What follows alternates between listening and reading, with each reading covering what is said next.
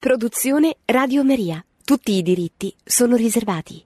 Cari amiche e cari amici, il tema di questa sera sarà l'udienza generale del 28 settembre, nella quale il Papa sta parlando nell'ambito di un corso di catechesi dedicate al discernimento ha affrontato uno degli elementi del discernimento, cioè la familiarità con il Signore, eh, cioè sostanzialmente la preghiera, ecco, la preghiera, la preghiera profonda, la preghiera del cuore, la preghiera vera, che non sono le preghiere, che non sono appunto le tante o poche preghiere che diciamo tutto il giorno, ma è la, la, la familiarità, la comunione, la, il tentare di stare il più possibile anche attraverso le preghiere alla presenza di Dio,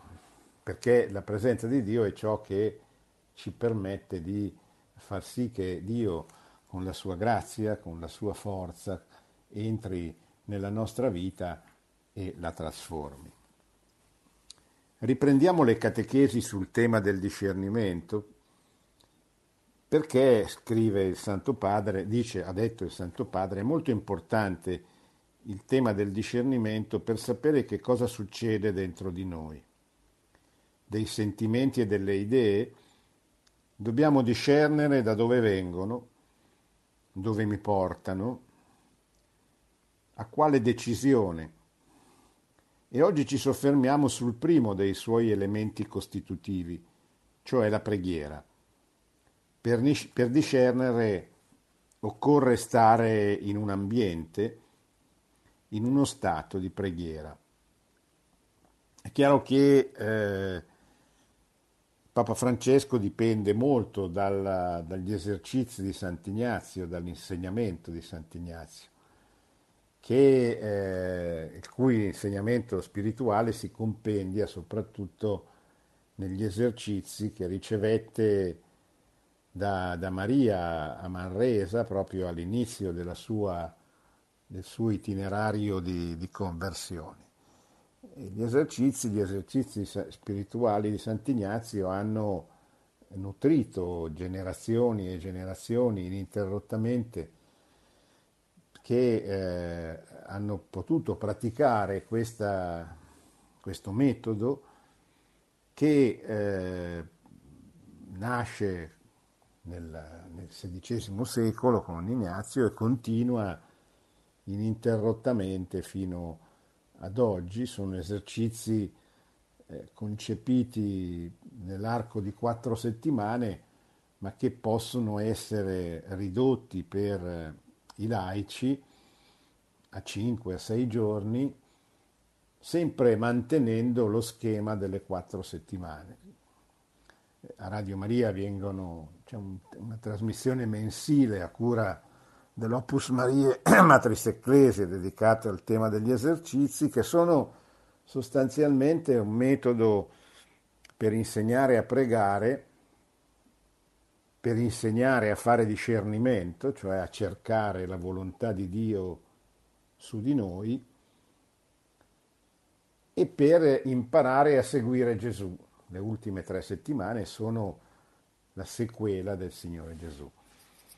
Attraverso i suoi misteri, i misteri della sua vita, noi eh, cerchiamo, ci sforziamo di, di imitarlo e di, di diventare o meglio di farci trasformare, di, di fare sì che ci trasformi per diventare come Lui.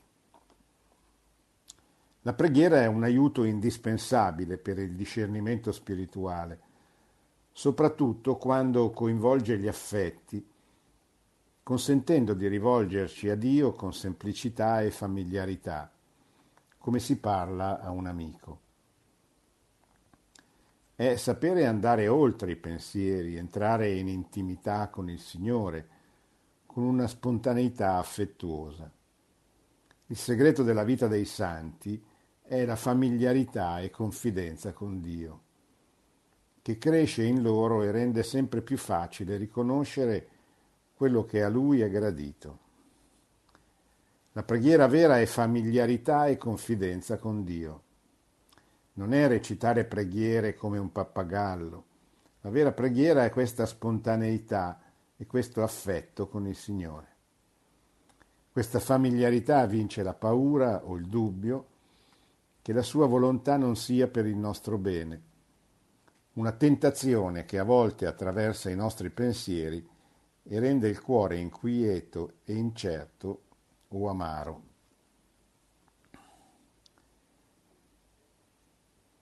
La familiarità con il Signore non significa pensare al Signore Gesù come eh,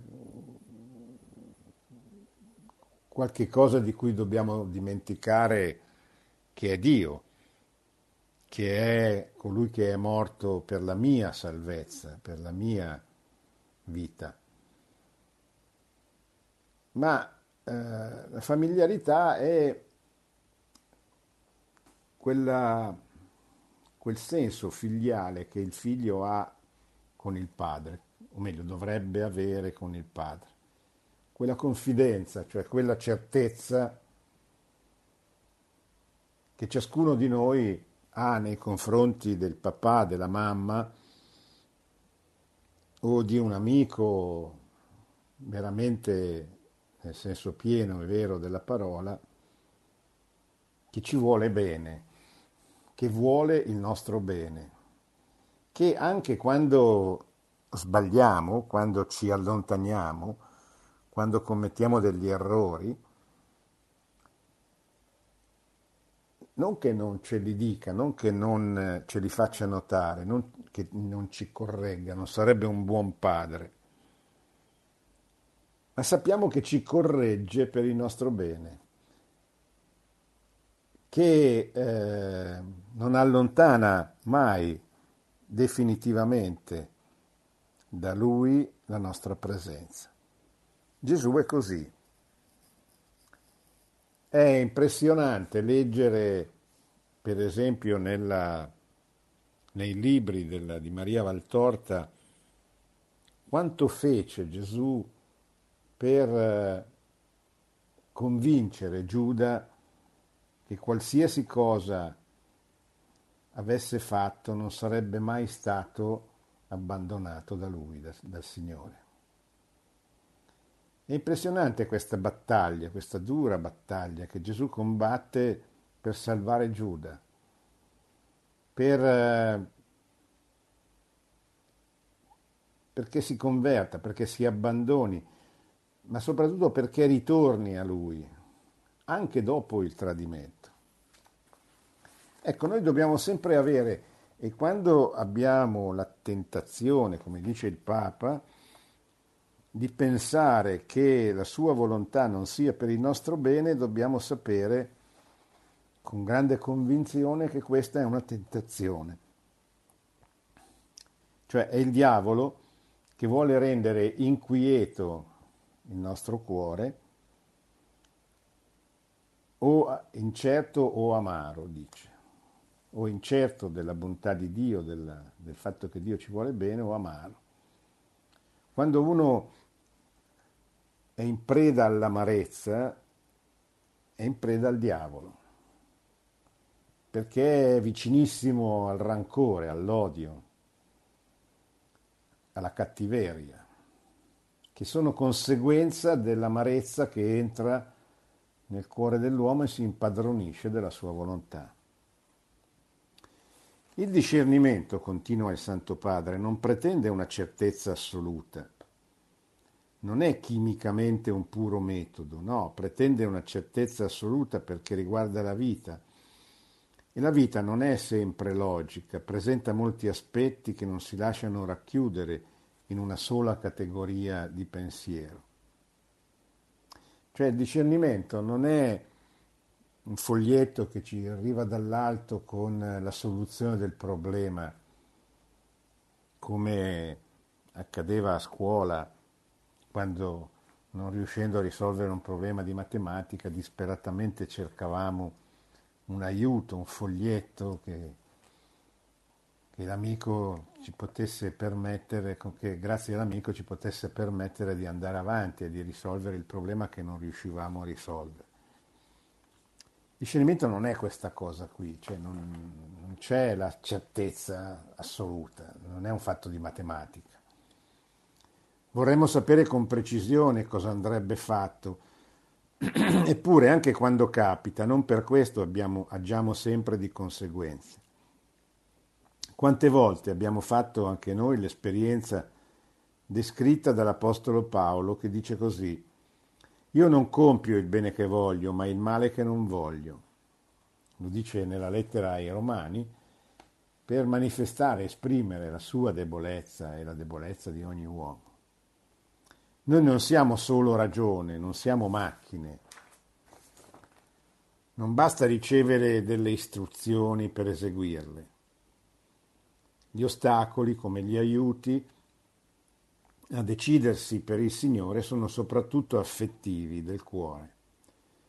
È significativo che il primo miracolo compiuto da Gesù nel Vangelo di Marco sia un esorcismo.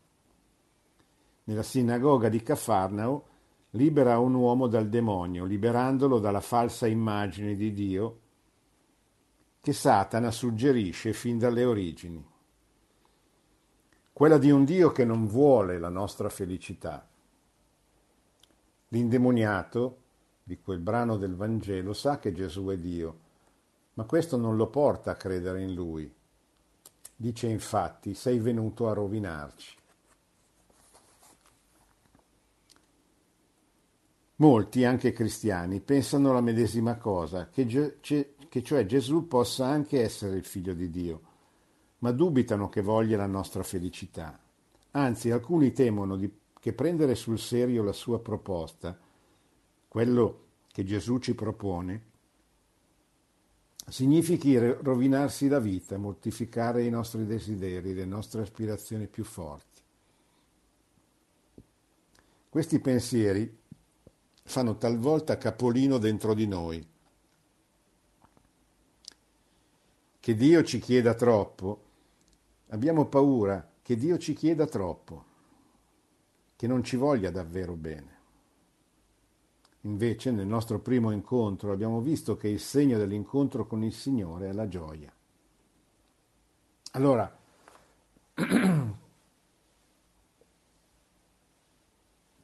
possiamo avere paura del rapporto con Gesù, con il Signore? Sì, Possiamo avere paura quando non siamo convinti, veramente convinti, profondamente convinti che Gesù vuole il nostro bene. E questa, guardate, è una condizione assolutamente importante. Dobbiamo avere questa convinzione.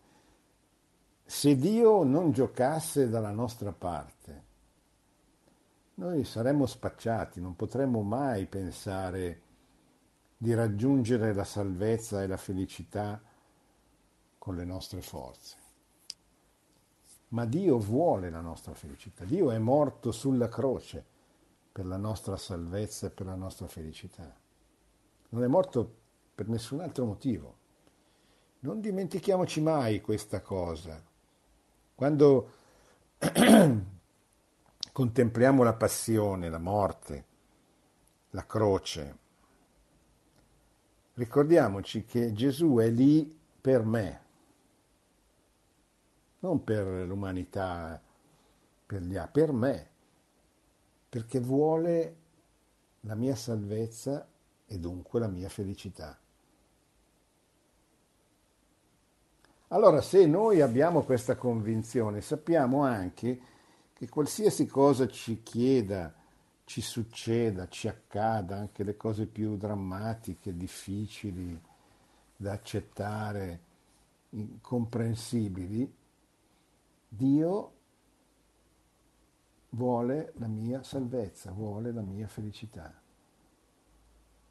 Se ha permesso questa cosa che a me sembra così brutta, difficile, drammatica, vuol dire anche se io non riesco a capirlo e magari non riuscirò mai a capirlo in questa terra, vuol dire che quella cosa serve comunque alla mia felicità.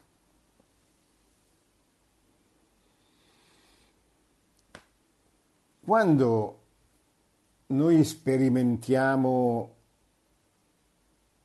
quando siamo convinti di essere, che, che Gesù, che il Signore sia dentro di noi, che, che siamo in comunione di, con Lui.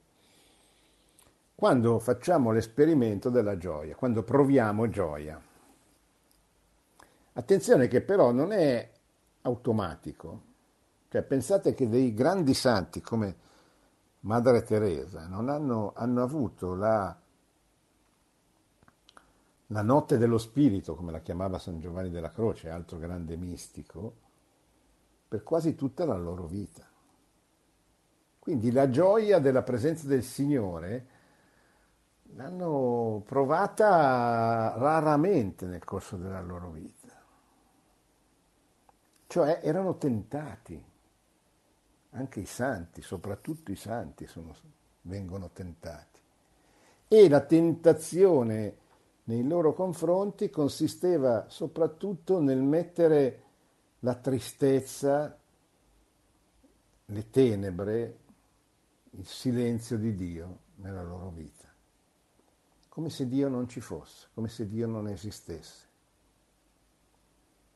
Quindi certamente è la gioia, la la cosa che ci fa capire che Dio è qui, che è presente, però non, non, è, un, non è una grazia concessa sempre e inevitabilmente. Cioè, spesso noi siamo nella prova, siamo nella tentazione, siamo nel buio, ma Dio c'è. Dio permette questa nostra prova perché probabilmente come nel, grandi, come nel, caso dei grandi santi, perché vuole grandi cose da colui che permette che venga tentato in questa maniera. Quando incontro il Signore nella preghiera divento gioioso. Ognuno di noi diventa gioioso, una cosa bella. La tristezza o la paura sono invece segni di lontananza da Dio. Se vuoi entrare nella vita, osserva i comandamenti, dice Gesù al giovane ricco. Purtroppo per quel giovane alcuni ostacoli non gli hanno consentito di attuare il desiderio che aveva nel cuore, di seguire più da vicino il Maestro buono.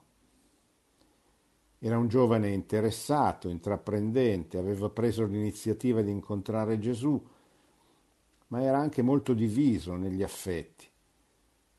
Per lui le ricchezze erano troppo importanti. Gesù non lo costringe a decidersi, ma il testo nota che il giovane si allontana da Gesù triste.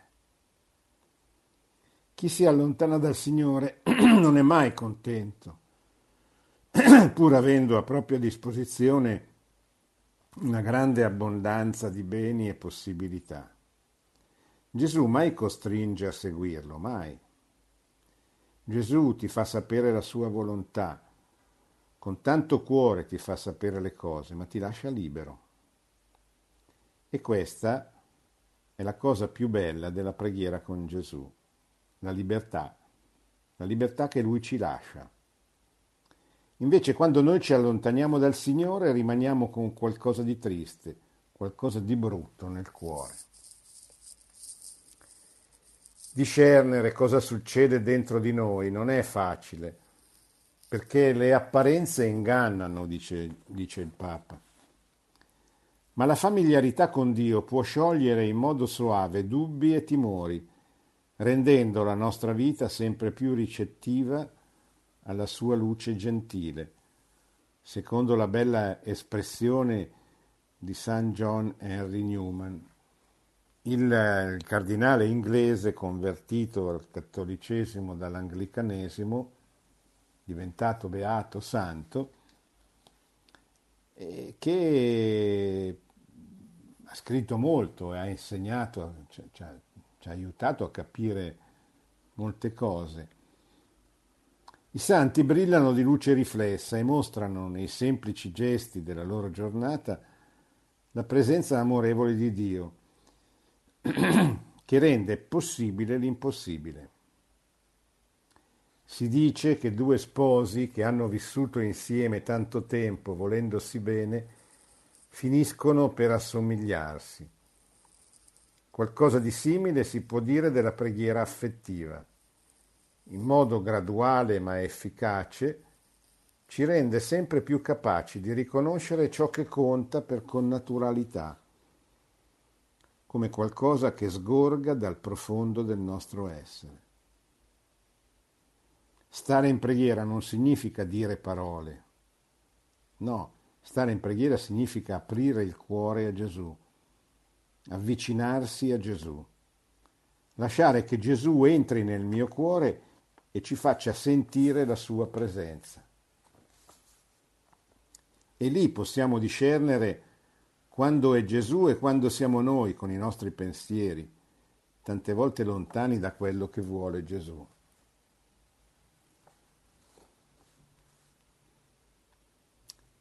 Quindi, conclude il Papa Francesco, chiediamo questa grazia di vivere una relazione di amicizia con il Signore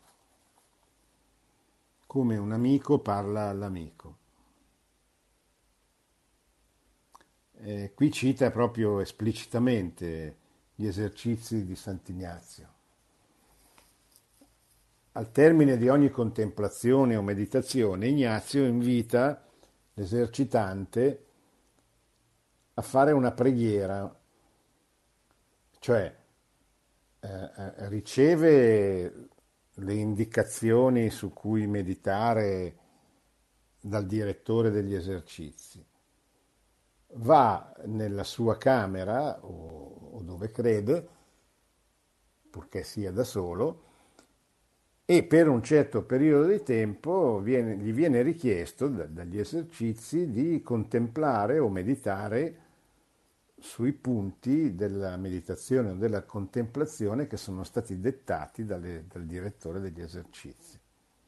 Al termine di questo tempo di, di meditazione o di contemplazione gli viene chiesto di pregare, di pregare normalmente le tre persone della Santissima Trinità, ma di pregare col cuore, di parlare a Gesù come un amico parla a un amico cioè di, di permettere al nostro cuore di ricevere da Dio attraverso, per esempio, la Madonna, attraverso la mediazione di Maria o di ricevere da Cristo, lo Spirito Santo, eh, quello che chiediamo in quella contemplazione, in quella meditazione, che può essere eh, pace, la pace, la pace di Dio, la pace di Cristo ovviamente, che non è la pace degli uomini, oppure la luce, la luce per comprendere una determinata situazione che non riusciamo a vedere chiaramente, oppure un, il consiglio, oppure che ci mostri la via, che ci risolva un dubbio. Sono tante le cose che dobbiamo chiedere, ma le dobbiamo chiedere, dice Sant'Ignazio, che il Papa riprende, come un amico parla a un amico, con grande familiarità. Il Papa fa un esempio, un vecchio fratello religioso che era il portiere di un collegio e lui ogni volta che poteva si avvicinava alla cappella, guardava l'altare e diceva ciao. Uno dice, ma come sì, perché aveva un rapporto di tale familiarità con Gesù che eh, riusciva a entrare in comunione con lui con un semplice sguardo. Sì, ciao, ti saluto, ti voglio bene, mi ricordo. Lui non aveva bisogno di tante parole. Ciao, ti sono vicino e tu mi sei vicino. Ricordate il, il vecchio in fondo alla chiesa, interrogato dal curato d'Ars che lo vedeva sempre pregare da solo nella sua parrocchia, un giorno gli chiede ma, ma che cosa fai qui da solo così tanto tempo, eccetera. E lui molto semplicemente gli risponde, io lo guardo e lui mi guarda. Cioè come un bambino innamorato guarda la sua mamma o tende le braccia al suo papà quando lo vede, appena lo vede.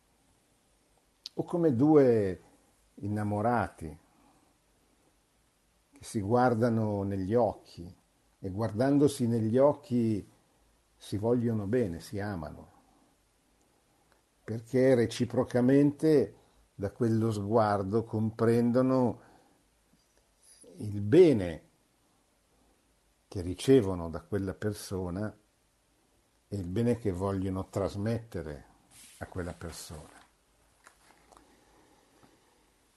Questo è il rapporto che dobbiamo avere nella preghiera. Vicinanza, vicinanza affettiva, come fratelli, vicinanza con Gesù. Un sorriso, un semplice gesto e non recitare parole che non arrivano al cuore. Non è necessario dire, questo non, è una critica, cioè non è eh, criticare o non riconoscere l'importanza delle preghiere che ci vogliono, sono importanti, le preghiere del mattino, le preghiere della sera, la grande preghiera del rosario che San Giovanni Paolo II diceva una preghiera meravigliosa, che lui recitava tutti i giorni, ma non è una preghiera ripetitiva. Certo, si dicono 50 Ave Marie, ma dentro la contemplazione dei misteri della vita di Gesù. Io mentre prego Maria o il Padre nostro, devo guardare, osservare, muovermi dentro eh, che so, il mistero della nascita di Gesù. Allora, dentro nella capanna a Betlemme nella grotta, vedere il bue, l'asino, vedere i pastori, come, muo- come si muovono, cosa fanno, cosa dicono, vedere Maria, Giuseppe, cosa dicono, cosa fanno.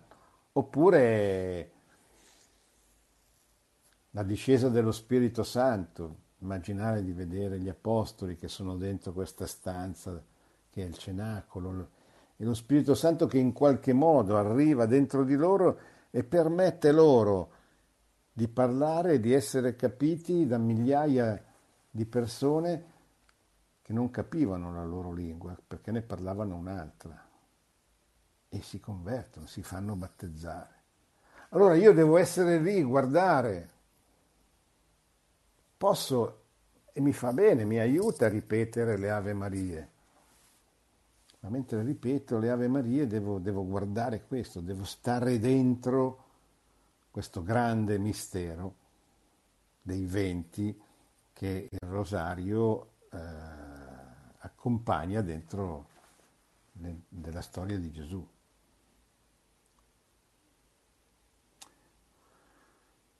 Come dicevo, parlare con Gesù come un amico parla all'altro amico, è una grazia che dobbiamo chiedere gli uni per gli altri.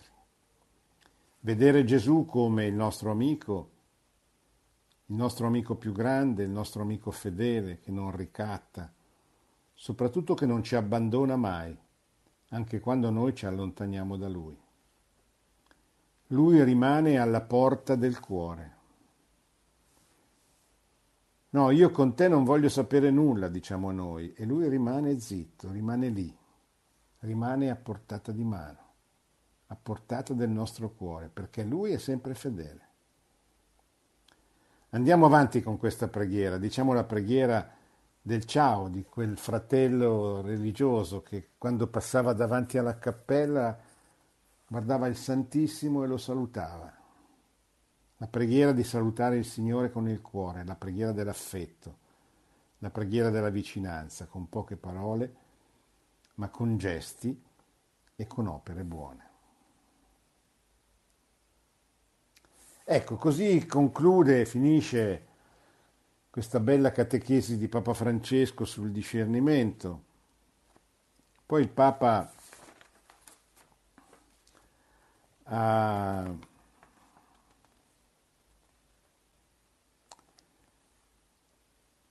ha ricordato altre cose, ha, ha lanciato molti altri messaggi, ma ne voglio ricordare oggi uno in chiusura, prima di lasciare spazio alle vostre domande, che mi pare molto importante. Il Papa lo ha detto a Matera, alla chiusura del congresso eucaristico, e lo ha detto così con, con il suo stile, con le sue caratteristiche, en passant, una frase apparentemente buttata lì, ma non è la prima volta che lo dice. Ha detto rivolgendosi a noi, alle famiglie, agli uomini, alle donne del nostro paese, ha detto fate più figli. Ora uno può dire, vabbè, ma no, il Papa ha toccato il problema dei problemi del nostro paese. Se voi comperate il foglio di oggi, che è un quotidiano, vedete in prima pagina un articolo che riporta non solo i dati dell'Istat, che il professor Blangiardo, che abbiamo anche invitato a Radio Maria, continua a ripetere, ma adesso i dati dell'ONU, si parla sempre tanto dell'ONU come eh, spesso anche a sproposito, perché l'ONU è riuscita a risolvere pochi dei, dei problemi grandi che ha dovuto affrontare, anche perché è divisa. Ma in questo caso la Commissione dell'ONU ha ribadito una volta di più i dati relativi all'Italia che sono dati spaventosi. Cioè l'Italia sta morendo perché non nascono più italiani. Oggi nascono meno di 400.000 bambini all'anno. È il minimo storico dall'unità d'Italia in poi. E ogni anno ne muoiono quasi il doppio. Questo significa che la nostra popolazione negli ultimi tre anni è già diminuita di 3 milioni di abitanti, eravamo 61, adesso siamo a 59, ed è inevitabilmente destinata a morire. Siamo un paese da 32 milioni di abitanti, cioè il trend attuale, nascite morti, farà sì che l'Italia diventerà, nel giro di qualche decennio, un paese da 32 milioni di abitanti, cioè la metà di quelli che eravamo l'anno scorso, due anni fa. Ora, questo è un segnale di morte, è il segnale della morte.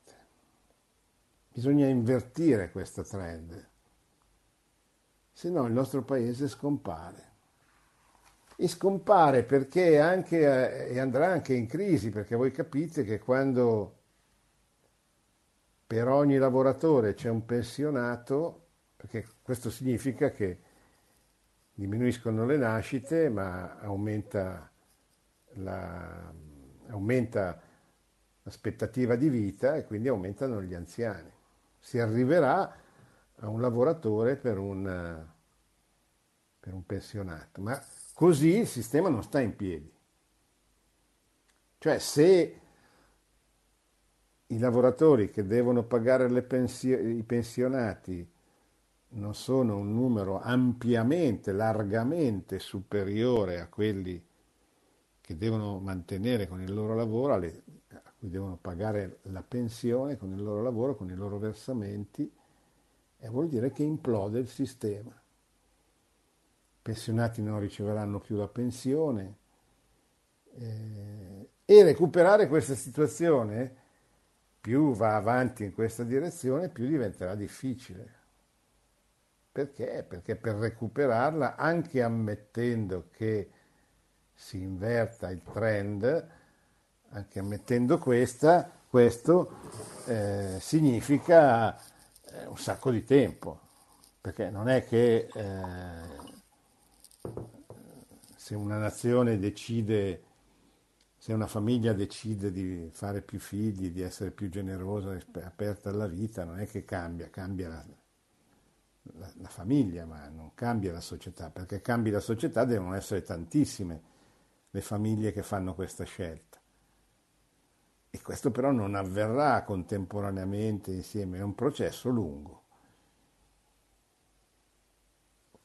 È un processo lungo che non, non, non, non, sta per essere fatto, cioè non c'è nessuna indicazione positiva che sia in procinto di cominciare.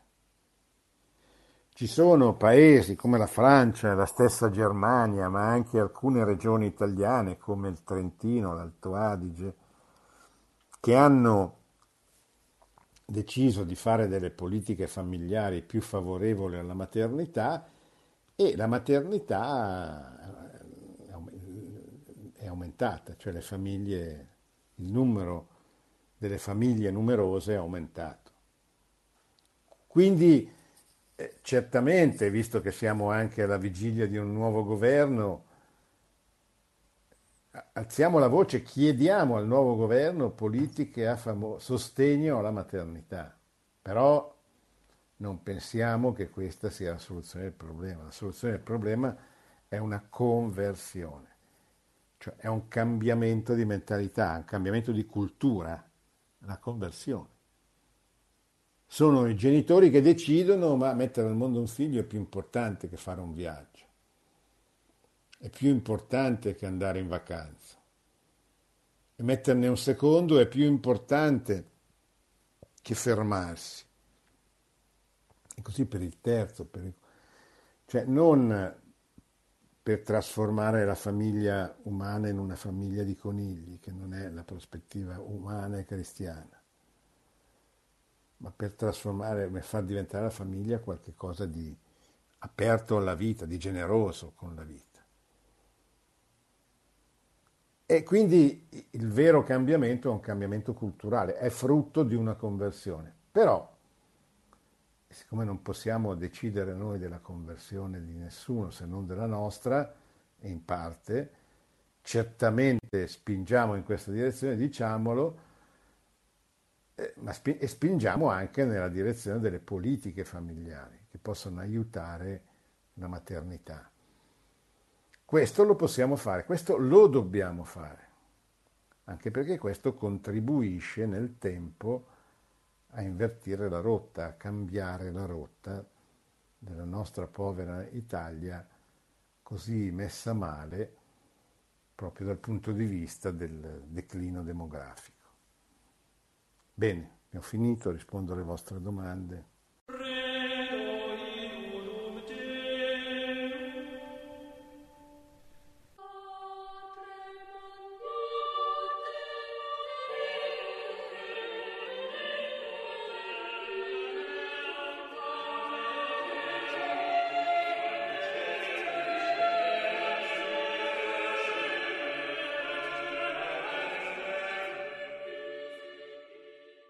Pronto? Sì, pronto, buonasera. Sì, buonasera. Buonasera, chiamo? sono Paolo da Torino. Sì. Alla sua, diciamo, all'ultima parte della sua chiacchierata di questa sera sul tema della situazione demografica italiana e le proiezioni che ha fatto, sono state fatte diciamo, da queste organizzazioni internazionali. La domanda era questa, allora, ehm, volevo chiederle, c'è questo numero che è stato in qualche modo eh, ipotizzato eh, a una certa data, eccetera, riflette anche la presenza dell'immigrazione oppure parla semplicemente di italiani italiani? In questo senso, perché la mia sì. esperienza visiva è che se vado in un asilo o in una scuola elementare, vedo che per una classe, diciamo, media di 15-20 bambini ce ne sono 4-5 italiani e poi ci sono tutta una serie di altre, di altre etnie che sì. sono appunto eh, gialli, neri, rossi, aranci, eccetera. No? Allora il tema, volevo, volevo chiedere questo, cioè questa carenza di italianità supplirà l'immigrazione per cui andremo comunque sempre a essere una nazione di 50-60 milioni? No. Prima domanda. Seconda domanda, la, la, la, cosa riguarda anche l'Europa, cioè è un fenomeno che in qualche modo viene messo in relazione all'immigrazione, cioè con realtà e, famiglie diciamo, che, che, in realtà mettono al mondo più figli oppure è un fatto che prescinde da questa, da questa influenza? Ecco, solo questa domanda, grazie. Sì. Allora, il professor Brangiardo dice che eh, gli immigrati hanno colmato per un certo periodo di anni, fino a una decina di anni fa, eh, hanno ridotto, hanno rallentato il, il suicidio, l'inverno demografico. Poi però hanno cominciato ad adeguarsi anche loro al, allo stile di vita occidentale, anche per ragioni economiche, perché è, vero che eh, oggi chi mette al mondo dei figli è penalizzato, non solo non è favorito, ma è penalizzato da tutta una serie di assenza di politiche familiari che non ci sono mai state. Quindi dice ormai anche le famiglie immigrate sono, eh, hanno un, un tasso di natalità superiore ancora ma non così tanto come poteva essere qualche decennio fa. E quindi non suppliranno, eh, si adegueranno e eh, diciamo questo, questo, trend, questi numeri che, che, che, vengono indicati dall'Istat, che per esempio nell'ultimo è uscito da pochi giorni un, una, un una, un report del, dell'Istat sul futuro demografico e in più è uscito questo rapporto della, della, della commissione, di una commissione dell'ONU sul, sul, sulla demografia in Europa. Quindi eh, per rispondere alla domanda no, cioè non, stanno, hanno rallentato, continuano ancora un pochino a rallentare, ma non, non risolveranno il problema assolutamente. La, seconda domanda è, ehm, non mi ricordo quale, quale, fosse, ma mi pare che fosse sempre eh, inerente a, a, a, questo tema, cioè come, come andrà a finire? E andrà a finire male anche perché, come ripeto, il, ehm, l'inversione del trend demografico non, non, avviene, ammesso che avvenga, non avviene repentinamente. E quindi nel frattempo è facile che saltino tutti gli equilibri già precari nel rapporto fra chi lavora e chi sostanzialmente viene mantenuto attraverso il pagamento della pensione da chi lavora, cioè i pensionati. Pronto? Sì, pronto, buonasera, sono Francesca da Cagliari. Eh, sì, buonasera. buonasera. Eh, sì, eh, ascolti, guardi, ehm, sul discernimento, eh, secondo me, eh, dal mio piccolo punto di vista, ehm, io parlo come, io amo la Chiesa, eh, per me la Chiesa è una casa, è la mia famiglia, però io noto che manca, mancano le persone che si occupano del discernimento vocazionale che non è decidermi se farmi prete o, o suora, ma c'è il discernimento vocazionale per tutti, per i laici, per, anche per gli sposati, per i giovani, eh, soprattutto per i giovani, perché mh, anche la, il problema demografico secondo me è legato anche a quello, perché se io so bene qual è la mia vocazione, ehm, nel discernimento per esempio anche la famiglia eh, è una, una, una grandissima vocazione. Ma se non, non abbiamo più gente che ci ha indirizzi, che ci aiuta eh, a occuparci del discernimento vocazionale, cioè perché non...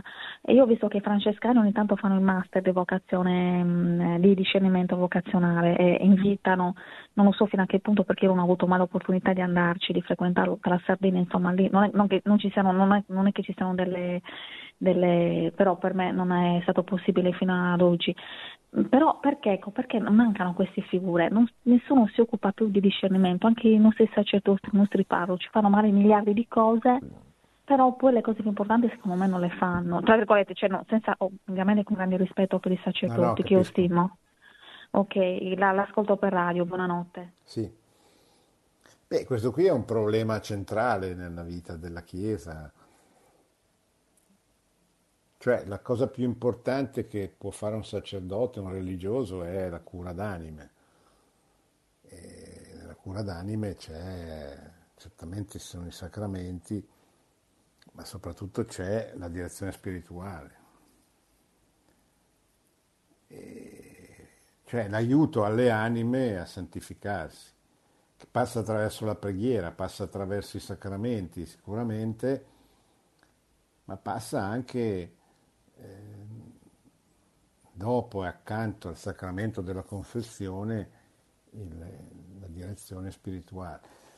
Cosa posso consigliarle? Di, di pregare molto che, che, Dio le mandi un buon direttore spirituale, uno con cui confrontarsi. Ecco, non, non immagini necessariamente la persona coltissima, bravissima, che sa tutto.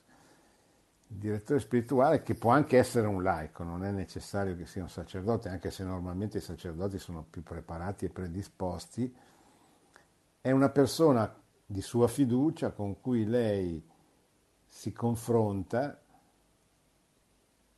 e, chiede aiuto sostanzialmente, chiede consiglio, chiede perché quattro occhi, soprattutto se sono di persone assolutamente fidate, vedono meglio di due.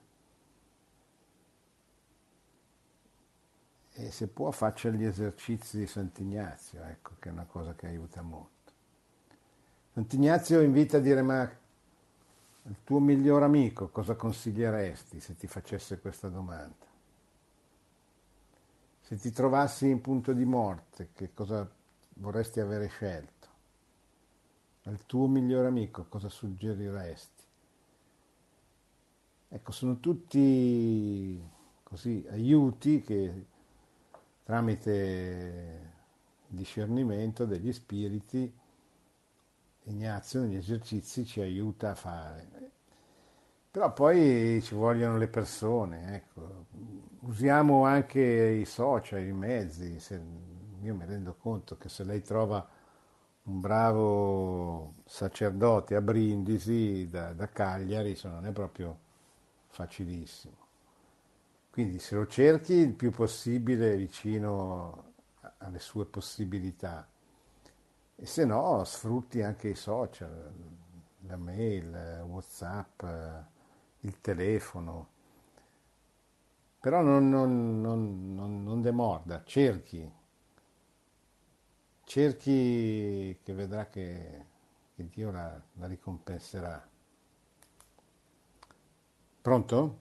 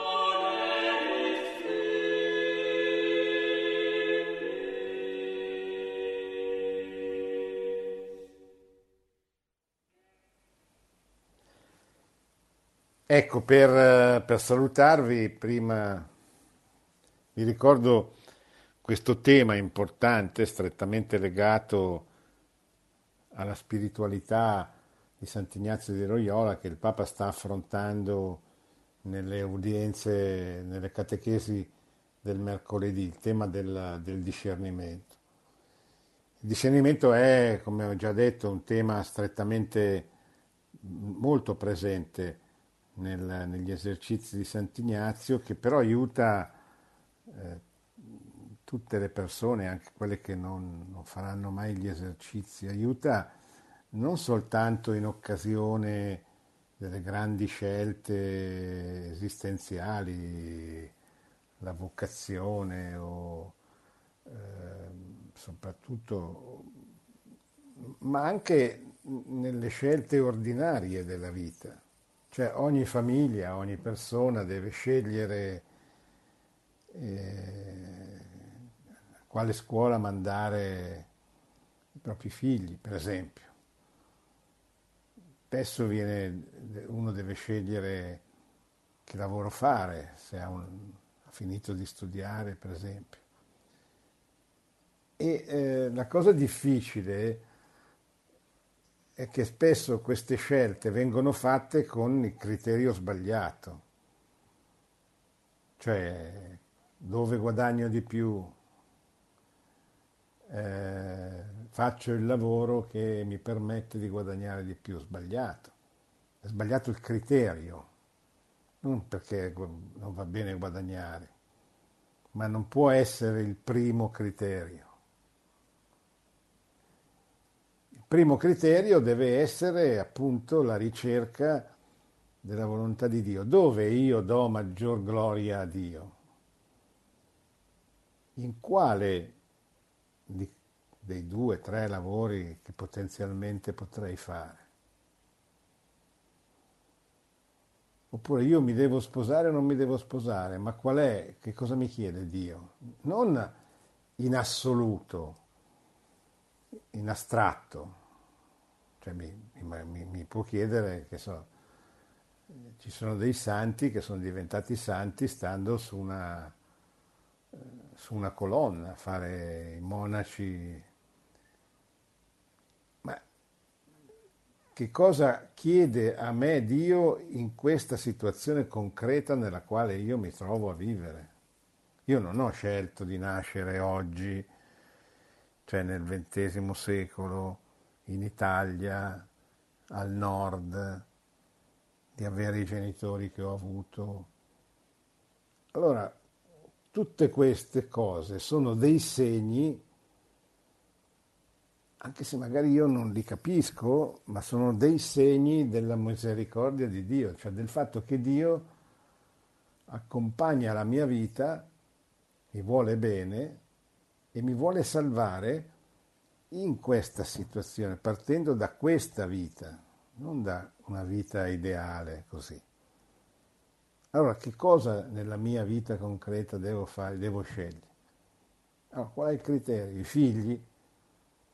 Dove costa meno? No. Certo, se non ho i soldi il problema si, è già risolto, ma se ce li ho è meglio che li spenda per andare in vacanza o per garantire ai miei figli un'educazione adeguata. Così tutte le piccole scelte, anche modeste della vita, sono oggetto del discernimento. Io non devo scegliere quello che mi piace, quello che mi fa fare meno fatica. Devo scegliere ponendomi la domanda, cosa sceglierebbe Gesù al mio posto?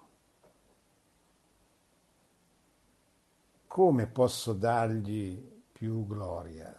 Che può anche essere la scelta di, come il fratello portinaio che ha citato il Papa adesso, no? di fare il portinaio, perché puoi fare un sacco di bene anche facendo quel lavoro, non necessariamente facendo l'imprenditore o l'uomo di prestigio. Bene, questo era un tema che spero approfondiate, facendo gli esercizi, pregando, cercando chiedendo a Dio la grazia che vi faccia trovare qualcuno che vi aiuti a fare discernimento.